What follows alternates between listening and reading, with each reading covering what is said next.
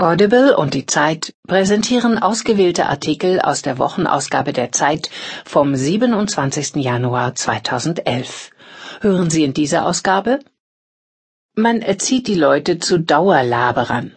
Unser Kolumnist über eine überschätzte Kulturtechnik von Harald Martenstein. Ich habe einen Traum.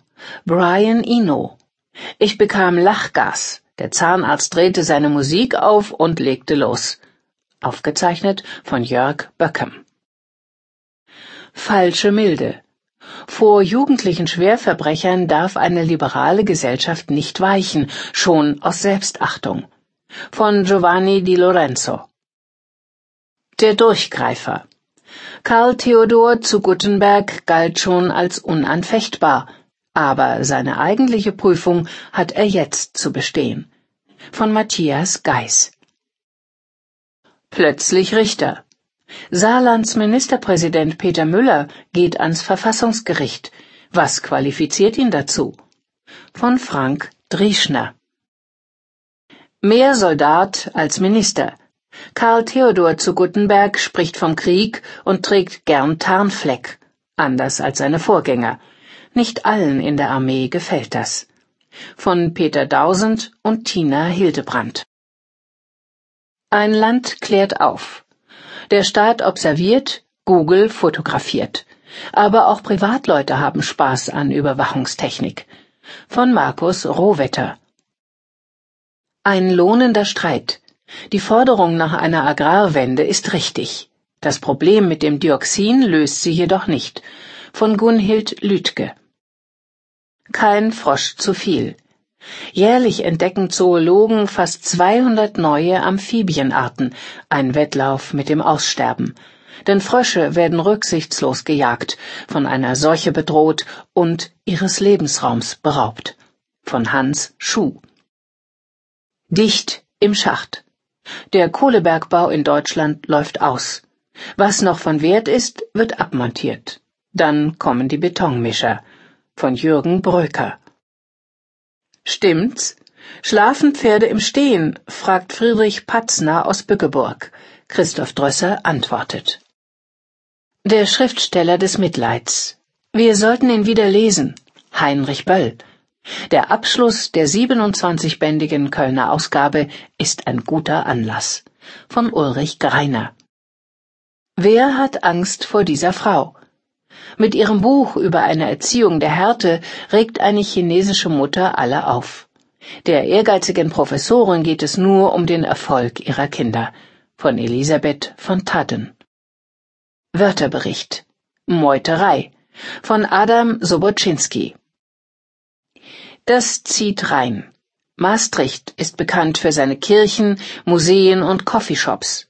Eigentlich dürften Ausländer hier kein Haschisch mehr bekommen, aber mancher niederländische Händler sieht das sehr entspannt. Von Bernd Müllender. Unter den Talaren.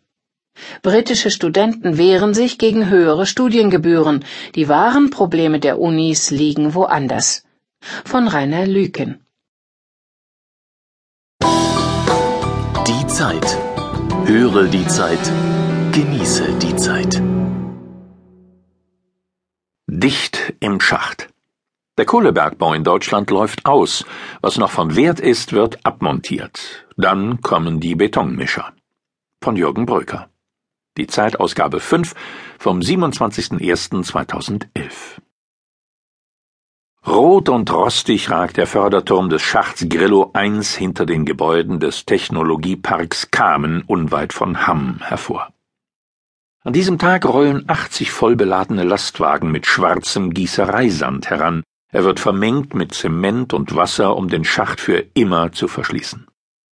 Auf den deutschen Bergbau kommt der Deckel. Nicht nur hier im Fall des Bergwerks Ost, das vor vier Monaten die Kohleförderung eingestellt hat, sondern wohl auch an allen anderen Standorten, denn 2018 laufen die Subventionen für die fünf noch aktiven Zechen, eine im Saarland, drei im Ruhrgebiet, eine bei Ibbenbüren im Teutoburger Wald mit rund 25.000 Beschäftigten aus. Eins klatschen binnen einer Woche 7000 Kubikmeter Füllmaterial in die Tiefe. Dauerstandssichere Verfüllung heißt das im Fachjargon, wenn ein Förderschacht zu betoniert wird. Die schwarz-graue Füllmasse läuft über Laufbänder zum Schacht, dicht am Fenster des provisorischen Büros von Michael Berning vorbei. Der Ingenieur von der Firma Zabel führt hier die Aufsicht. 30 Schächte hat er bereits verschlossen. Eine besondere Arbeit, weil wir in kürzester Zeit unheimliche Materialmengen verbauen, findet er. Dabei ist Grillo 1 noch überschaubar. In den Schächten Haltern 1 und 2 hat Berning binnen vier Wochen 120.000 Kubikmeter Volumen gefüllt. Der Vorgang ist hochtechnisiert. Computergesteuerte Mischanlagen sorgen für das richtige Verhältnis der Zutaten. Der angelieferte Sand läuft zunächst über ein Wiegeband, dann wird Zement aus zwei großen Silos zugefügt. Das genaue Rezept ist ein Betriebsgeheimnis, denn es entscheidet über die Festigkeit des Gemischs. Sand und Zement werden in einer großen Mischtrommel mit Wasser zu einem Brei vermengt und in den Schacht gefüllt. Eine Woche lang. Rund um die Uhr.